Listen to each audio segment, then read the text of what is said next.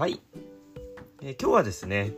ダイエットがなかなかうまくいかない理由についてお話ししたいと思います。ダイエットね僕もねそうだったんですけどもねなかなか、まあ、うまくいかないんですよね。まあうまくいかないって言ってもですねあのまあ、何キロかね落とすっていうのはそんなに難しくないかなと思うんですね、まあ、とりあえず2 3キロ落とそうみたいのはまあ結構食事気をつけたりまずちょっと運動したりとかですね、まあ、ちょっと自分の中でよしって気合い入れれば、まあ、ある程度あのそれをねある程度実行できれば、まあ、そのぐらいの成果っていうのは結構誰でもというかですね比較的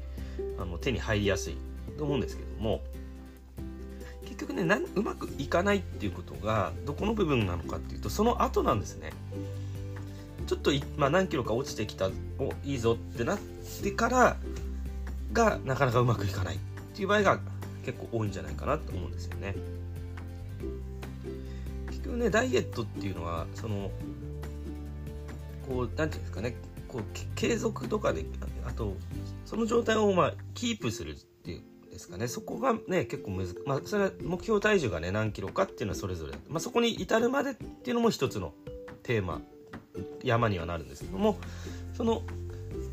ゴールに、ままず当初決めたね体重っていうゴールに到達した後ですよね。その後に、ま結局やっぱり元の状態に戻ってしまうっていうことは結構あるんじゃないかなと思うんですよね。だからダイエットを本当にあの満足いく形にするっていうのはまあ本当に短期だけ痩せればいいんだっていう方はねそれその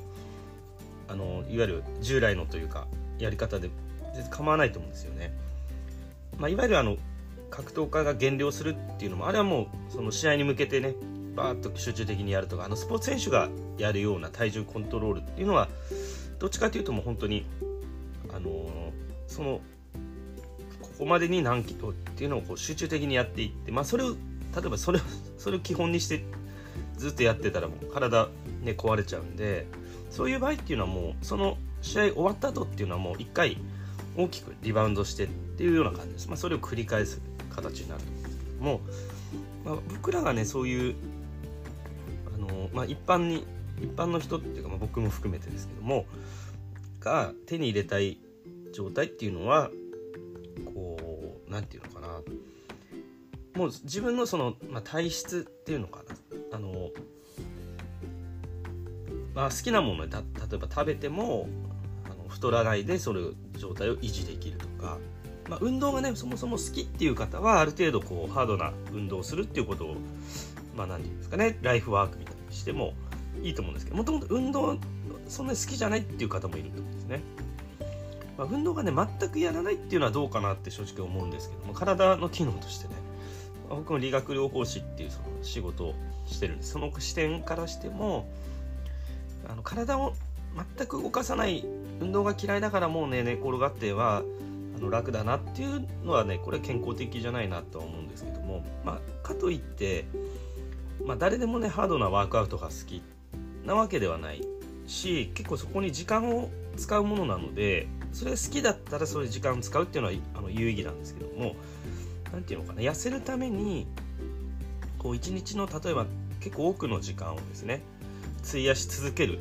しかもそれをキープするためにねもう何年も何年も、まあ、場合によっては10年も20年も継続するっていう風にこう考えるのはなかなかきついものもあるんじゃないかなと思うんですよね。だからやっぱここのこうバランス感覚というか自分のライフスタイルにうまくこう合わせるというかですね、まあ、そこにこうマッチした状態のそのダイエットのの後の、ま、姿というかね自分らしさっていうところも含めてですよね、まあ、そういったところをね考えていく必要があるんじゃないかなと思うんですよね だからやっぱりダイエットがそのうまくいかない理由っていうところはそこがそもそも何ていうかマッチしてないっていうか方法とその実際自分が求める姿っていうところがですねあのマッチしてないっていうのが一つなのかなと思うんですよね。まあ、設定のミスって言ってもいいのかもしれないですけどもそのためにはですねいろんな全体像っていうかあのダイエットのこういろんな方法があったりするんですけども、まあ、メリットの情報ってすごい入ると思うんですね。糖質制限はこれいいですよ。これいいですよ。タンパク質取るといいですよ、まあ、運動すると筋トレもいいですよ。とかまあそういう情報出てくるんですけどそれぞれのこうデメリットこれはこういいんだけど一方ではこういう風にもなるんですよねってこっちの情報も手に入れることであのこのメリットだけの情報でさっき言ったその自分にマッチした状態っていうのをやるってなかなか難しいと思うんですよね。で物事って基本的にはあのいい面悪い面っていうか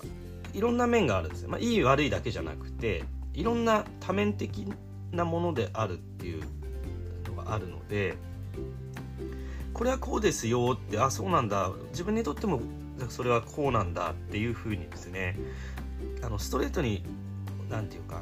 適用できない場合も多いんですよね。でそのためにこっちのこう裏にな裏情報っていうんですかね、まあ、いわゆる表の情報が、ね、メリットだとしたら、まあ、ある種のその裏情報ですよね。そこを同じぐらいこう